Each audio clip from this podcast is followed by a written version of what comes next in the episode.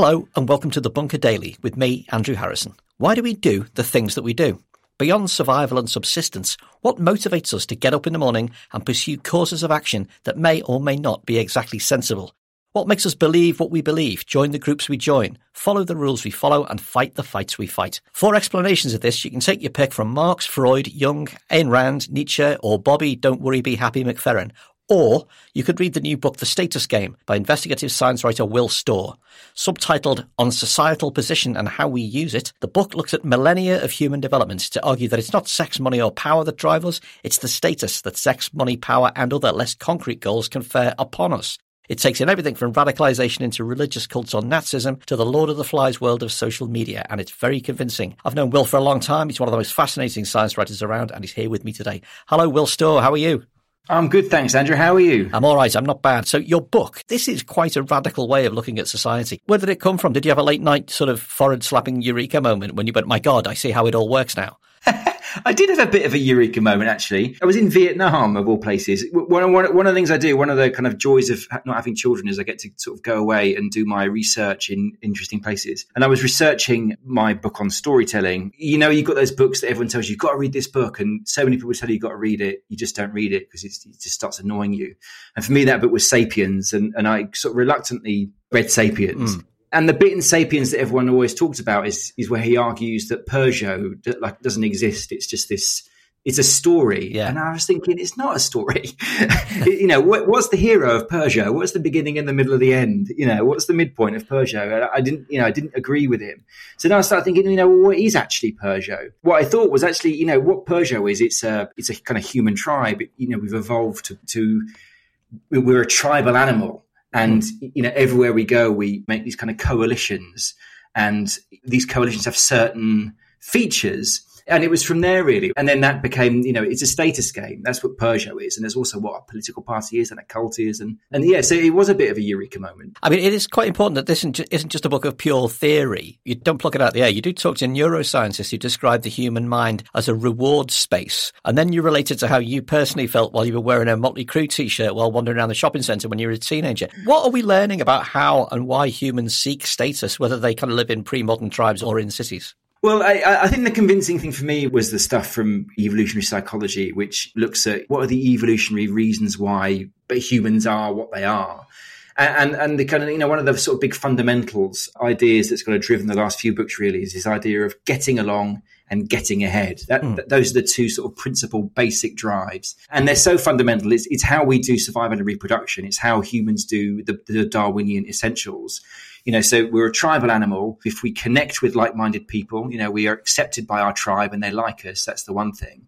But then once we've connected with our tribe, the jostling begins and the jostling for position begins. And in the tribes in which we evolved, the more status we got, the better food we got, the safer our sleeping sites, the greater our access to mates, the better survival and reproduction gets, the more status you get. So that's like a basic heuristic. That's a basic rule the brain knows. Just go for status connect with people, go for status. And it's such a sort of fundamental piece of human coding. And you see, as I say, you see it everywhere. You step back and that is human life. We, we gather into coalitions and those coalitions, and within those coalitions, we compete for status. And then those coalitions compete with other coalitions for, st- for status. Had you expected to discover what you did discover? Because some of the stuff you discover, particularly about the very, very different ways in which status is established in, in pre-modern societies, is uh, it's quite shocking stuff, and to the extent that you can, even in the rarefied area of a podcast, quite hard to relate. You know, kind of sexual initiation rites and so forth. Yeah, I mean, it is a real eye opener. You, you, know, when you dig into the anthropology uh, and and how kind of these you know what I call status games have been played around the world going back generations. You do see the kind of enormous variety that exists in, in in human life. One of the things about status games is each group, each human coalition has a different different you know basic moral structure. And you can see there's a different ways for playing for status. If you do this, then you're, you know, an acceptable good person. If you do this, you're a terrible person. You go up and down that kind of totem pole. And yeah, I mean, one of the tribes that I that I write about in, in Papua New Guinea, when the boys reach adolescence, they they go and sleep in the men's hut to be basically, how would you put it on a polite podcast? They have anal sex with the with the male elders because the, because the idea is the sperm imparts these kind of magical properties, and and that's seen as a morally good, virtuous thing for the for, for this tribe. So, so so you you really see this incredible variety there is in the ways that we play for status. It's something that in our society would be seen as pretty much the worst and most status lowering for everyone yeah. concerned, uh, you know, beyond taboo is in the society beyond you're describing. Taboo, yeah, and there's, there's, another one where when when the woman reach when a girl reaches adolescence or reaches sort of womanhood, she's given as a gift to a kind of a, I think it's a friend of the father uh, as a sexual gift, and that's again seen as virtuous and a good thing to do, and it's seen as an act of generosity that this man gets, you know, sleeps with this very young girl. So it really does make you see this kind of our world in a different way. You see the kind of great variety there is in the ways that we decide what kinds of moral behaviors earn status and what doesn't. It's interesting that you don't just talk about status in terms of purely as a group activity. You open, you open with a description of a man who's imprisoned for decades after committing a murder when he was a child, is released, and then kind of effectively has a, undergoes a psychological collapse because even though he had been imprisoned for a, a shocking crime, the status that he had accrued in prison is gone and that almost remaining in jail was preferable not because of the physical amenities, which are few, not because of any sort of material advantages, but because in jail he had status.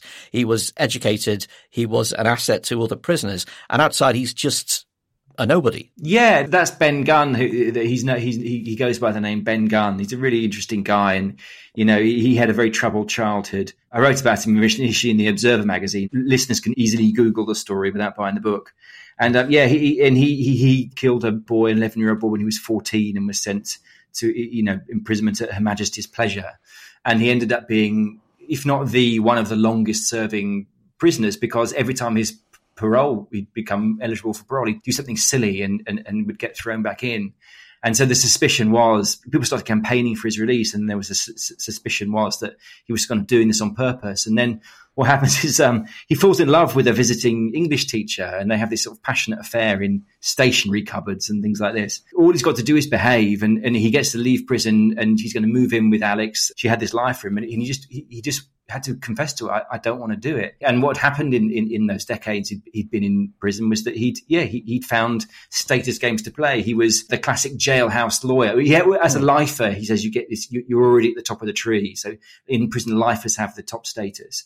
But then he was this also this prison lawyer. So he studied the law, you know, very closely and was, it was incredibly helpful to prisoners in their kind of arguments with the authorities and would deliberately antagonize the authorities. And he would know often more about the, the, the rules than the authorities actually did. He had very high status in that prison. And he only actually left. I mean, Alex, what an amazing woman. She persuaded him to start a blog, and he started a blog called Prisoner Ben, and that won an Orwell Prize. And, and only then did he kind of behave well enough to leave prison. But but even that blog, I mean, he, he wasn't enough, and he, he did have this sort of great collapse hmm. after mm. he, he left. And, and he, that was about ten years ago. I met him, and I, I, was just back in touch with Alex and Ben the other day to send them a book, and I was very pleased to hear that they're getting married this year. So so happy ending to that story. Although um, Ben has been banned from Twitter last time. Twitter jail. The examples you give are not all genuinely shocking and challenges to our moral framework. Some of them are uh, just fascinatingly strange. Tell us about the yams. Tell us about the giant oh, the yams. yams. yeah, so, so I, I, love the yams. So, so, it was one of these papers that you find, and you're just like, "Oh, this is so good." It was published in 1948 by an anthropologist called um, William Bascom, and he went to a little island in Micronesia called Pohnpei. And on Pohnpei, um, there's a status game, yeah, involving yams, and, and, and you know, life there was like like everywhere, very highly stratified. It's quite hard to move up the the kind of status game in, in Pohnpei, unless unless you grow a giant yam. And so there would be regular, it's a relatively regular, chiefly feasts. The grower of the largest yam would be declared number one at the feast, and everybody would be like, "Ah, oh, you're number one." And so what you know, what happens is the men of Pohnpei just become obsessed with growing massive yams, and it, and it just became kind of the core of their their culture. they'd creep out of bed at two in the morning and creep to their um, secret yam growing pits hidden in the forest. They'd cover their yams in in brush, and nobody could see it, and kind of tend to them. And you know, this, this enormous system of moral etiquette bloomed up around the yams that you know such that you weren't even allowed to glance at another man's yams, even the ones that were growing near their house that weren't for the competition. You see the power of the status game. Whatever we plug our status into, we, we tend to become obsessed by. And, and, and on the island of Pohnpei, there became so obsessed with you know growing these giant yams that, that, they became so big that it took 12 men to carry carry the biggest ones into a feast on these special stretchers made of poles you know. So so, so it just it's so it, tells me so much about human life and, and about how much we value status what struck me is that part of it was that uh, one of the main ways you maintain your status in the Yam game is you don't go on about your yams too much. You have to be the first rule of Yam Club is don't talk about Yam Club. They, they yeah, yeah, part of the kind of cognition, part of the wiring we've got in our heads for playing the status game is that you know status is relative. So the more other people have, the, the more kind of reduced we feel. So if we if we go in there kind of bragging and claiming status, it's going to very easily uh, trigger resentments in other people, and you don't want to trigger resentments in other people because then you've made an enemy. So they were very careful not to brag and to always sort of talk their yams down, specifically because if they boasted, then they, they would kind of trigger their kind of rivals to grow an even bigger yam and shame them in the next feast. There you go. It, it, it is yams all the way down. I, I wanted to ask you, obviously, this is an experiment that you and I and everybody listening to this podcast is in. We are the mice in the maze on this one. Were there kind of status games from outside our sort of Western British social reality that resonated with you and made you think, my God, I'm doing that? I mean, obviously, even, even to the extent of, you know, on the front it says Will Storr, Sunday Times bestseller. That's a status thing, isn't it? Yeah, absolutely. That's the thing. I mean, once you tune into it, you do start seeing it everywhere in the proof copies of the book. They, it was hilarious. They, they just had the status game in tiny letters and best-selling author Will Storr huge letters is a sort of gag, which I think about fifty percent of people got, and the other fifty percent thought, "What a dick!" You know? but I think one of the interesting things, sort of cross-culturally, is the East and Western differences, mm. and that in the individualist West, you know, we award status to people who kind of push themselves forward and excel individually, whereas in the kind of more communitarian East, it's much more about the group and the status of the group. So, you know, there was one paper by a Chinese anthropologist which kind of explained about how the system of face. And one of the things that really surprised me was in the corporate world in East Asia, it's common that if one individual in the group is praised, uh, is heavily praised, that they're embarrassed because they feel that they've brought the status of the group. You know, they, it reflects badly on all the other people because they've been picked out. So they'll often deliberately perform badly and to kind of restore their sense of kind of connection with the people around them. It was just so interesting to see how, um, again, the variety of ways in which humans play for status and how it changes both in time, but also across culture. One thing that emerges quite clearly is that the the, you know, the game can eat the player. You kind of talk about characters who are abused at home or locked out in academia or otherwise lacking in status create their own through through violence and through crime. This is difficult because you could use these arguments to make an excuse for the, you know, for violent misogynist incels, for instance. You know, they've been robbed of the status they felt was theirs. The he just cracked arguments. It's quite an amoral world you're describing here, isn't it? I don't really think it is. I can totally, I, I mean, I, I, was, you know, nervous about the, these parts of the books strictly because of that argument, but it's not really amoral. It's just, it, it's, it's a kind of an explanation for morality. Morality is just it's a sort of game we play for status. And that's not to say that it's, when I say just, it, it, means nothing. It means it's everything. It means hmm. status is is incredibly important to us. There are three main ways we play for status. There's dominance, you know, we force it from people. There's virtue, in which we, you know, we, we, it's our moral world when we do good things that other people think are morally good. We're rewarded for that, and that's a really good thing. that's a, that's a hmm. really good kind of culture, piece of cultural evolution, and also success. Uh, you know, when we're skillful, we do things. So yeah, I mean, there is the chapter on incels, and it's definitely not making an excuse for, for anyone or trying to justify anyone, but it certainly is trying to explain this is what can happen when people are kind of chronically deprived of status. Really, really bad things can happen. I tell the story of Elliot Rodgers, who was one of these awful spree killers. He was probably autistic, which is relevant, I think, because it shows that he had great difficulty in making friends and making girlfriends, and when he when he adolescence, he just became obsessed with the idea that he wanted this pretty girlfriend, and he was bullied at school and you know quite quite horrifically and and um, was rejected by everybody. There's this quite sad part because he, he wrote this um, memoir before he did his spree killing, which is quite an extraordinary document. What was interesting in that was when you're reading his what happened to him, you really think this guy is probably is a proper lunatic. He's absolutely insane. So what happens, uh, you, you, know, he's 17 years old and, and, and, he ends up telling himself this story. And, you know, just to, as, as, a kind of trigger warning, as it were, it, this is a really horrific story he told himself. He basically said that women are the cause of all the problems in the world because they repeatedly choose um, these kind of jock, violent jock types to kind of procreate with. So his vision for the kind of a, a just future was that he would basically annihilate women and except for a few that he'd he'd keep in a laboratory kind of situation to kind of procreate via artificial insemination. Sex would be banned completely. That's about as misogynist as you can get. It's a mm. horrific kind of worldview, and you read that and you think this guy is a, is a one off. He's crazy. And then you read about the Nazis in the in the Second World War, and they were a rather narcissistic, grandiose country for, many good reasons. They were, you know, they were incredibly advanced, sort of technologically, industrially, until the First World War, when they were kind of humiliated again and again and again, particularly with the Treaty of Versailles. They, just like Elliot Rodgers, told this horrific, terrible story, but in this case about the Jews, in its basic features, it's identical to the story that Elliot Rodgers told himself, but it was told on the level of the nation and it led to the Holocaust. So when you see that, you think, Jesus, you know, this really is humans at their worst. When we're deprived of status and we're humiliated, especially if we're kind of grandiose in the first place, um, we'll end up telling ourselves a very, very toxic story about the people who we perceive to be our enemies. In extreme cases, we'll, we'll be driven to extremely kind of violent depraved acts, far from being any kind of excuse on behalf of you know the Nazis or Elliot Rodgers. It's an attempt to try and explain humans uh, at their worst and how status is kind of really embedded in a lot of those acts we you know rightly see as abhorrent. So I mentioned Marx, Ayn Rand, and Freud at the beginning. Marx would say, if he read your book, would say, no, people are defined by their relations to their means of production. Status is, is for the bourgeois. The, the economic base determines the social superstructure of which status is a part. What would you say to our resurrected Karl Marx on that front? himself. By the way, this is a, this is a guy who has a gigantic statue of, of, his head. As you know, the final chapter in the book is mm-hmm. the parable of the communists, and I tell the story of, of, of communism. And uh, it, it, really is an extraordinary case study in, in what happens. I mean, you know, the communist project was to create this kind of kingdom of equality where life was all about connection. You know, I said before, it's connection and status. We want to get along and get ahead.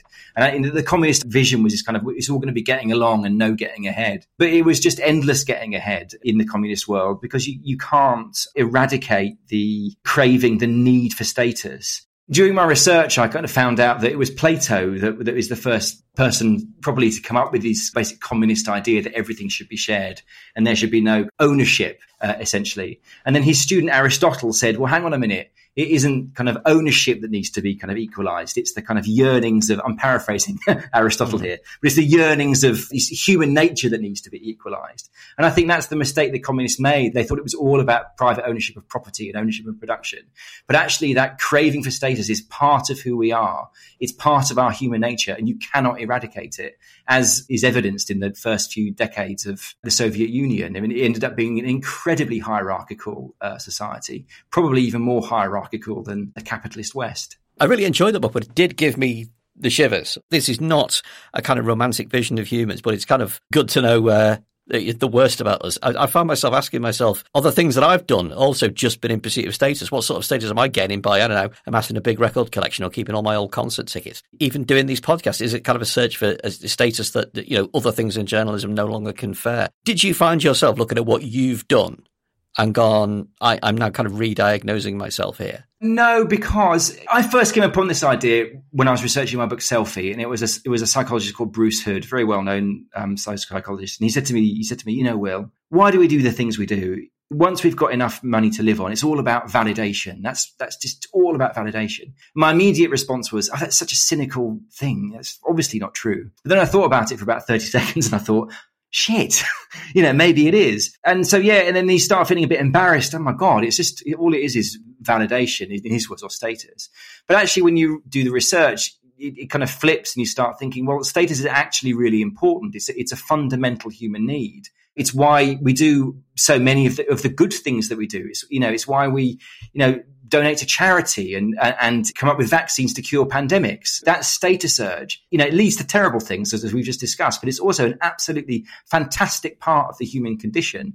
And so what I don't do now is go, oh, it's just status because it's actually mm. status is really important and it's just as important to us in a sense as, as kind of food and water. So that's, that's the journey I've been on. I don't look down my nose at status anymore. I actually think, well, it's part of who we are. So if we can't fight it and we can't abolish it, we can't sort of just remove it from human behavior, how should we best harness it? How should we best use it to produce the kind of uh, outcomes that we're looking for? That is an excellent question. So, in the book, I kind of delineate three general games that we play dominance, force and threat. There's virtue, you know, morality, and then there's success. We, we prove that we're competent and stuff. And those games blend. So, so you can see like an internet mob as a kind of virtue dominance game. They're using dominance tactics, you know, coercion and threat to impose their moral vision of the world. So that's not good. But what is really good is a is what I would call a kind of a, a, a kind of success virtue game when we're trying to do good in the world, but we're awarding status for the achievement of specific outcomes. Say AstraZeneca, the people who developed that vaccine, that's a success virtue game. They're trying to save the world from COVID, but rather than pinning their status on shouting at people taking ivermectin and, and talking about horse tranquilizer, they're pinning their status on I'm going to come up with a, a, vaccine that's going to save the world. Taking part in a marathon for breast cancer is a success virtue game. You're not just going on about it, you're doing something about it. So I think these are the games that are the most virtuous. When you tie success with virtue, amazing things happen. So basically, people should shut up about complaining about virtue signaling and understand it for what it is, which is actually advertising success and advertising good activity in a beneficial manner. Yeah, yeah, and that's it. And you know, and, and I always think even somebody complaining about virtue signaling, they are themselves virtue signaling. Yes, because they're saying this is my moral world. We don't virtue signal, but everyone, of course, virtue signals. I mean, you know, it's just like we success signal by the products that we buy or the way we wear our hair, for example. The answer is to not just go on about virtue, to tie it to a kind of success based outcome. That's when you really change the world. Will Storr, thanks for talking to me. Have we demonstrated our mutual status appreciation, do you think, in this conversation? I hope so. Oh, absolutely. it's been a great pleasure to talk. Thanks, Andrew. The Status game is out now, and it's got approving quotes from Danny Finkelstein and Helen Lewis on the front, so Will Status is definitely assured there. Listeners, thanks for listening. If you'd like to do something for the status of this podcast and your own, then you could help us spread the word by forwarding it to three like minded friends. They will consider that you have played the social game correctly, and they will reward you with enhanced ranking. Don't forget the roundtable edition of The Bunker every Tuesday and now the new Culture Bunker on Saturdays. There's never been a better time to follow us on your favourite podcast app, so give it a go. Thanks for listening, and we'll see you next time.